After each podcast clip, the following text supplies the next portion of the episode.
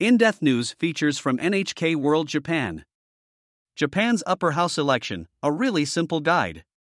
1. The Upper House and the Lower House. Japan's Diet is made up of two chambers, the Upper House, or House of Councillors, and the Lower House, or the House of Representatives.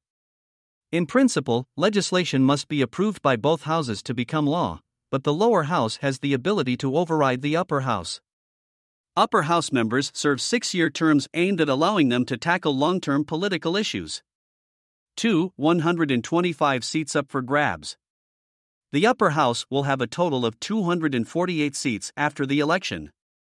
3 seats have been added since the 2019 election. Elections for half the total members, 124, take place every 3 years. This time, there is also one vacant seat to fill from the other half, so a total of 125 seats are being contested. Of that number, 75 will be elected from constituencies across Japan, and 50 via proportional representation.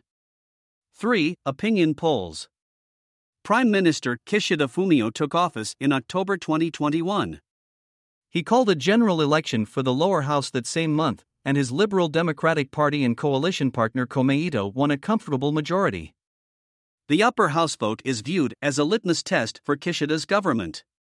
4. Women's representation.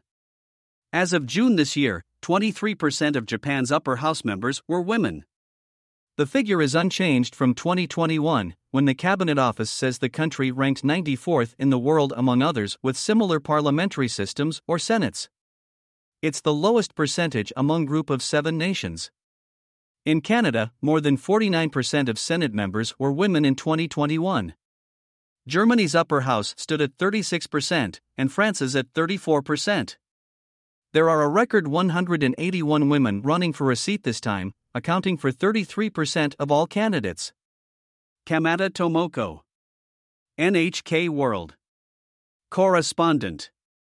Nakagawa Sauri, NHK World Correspondent.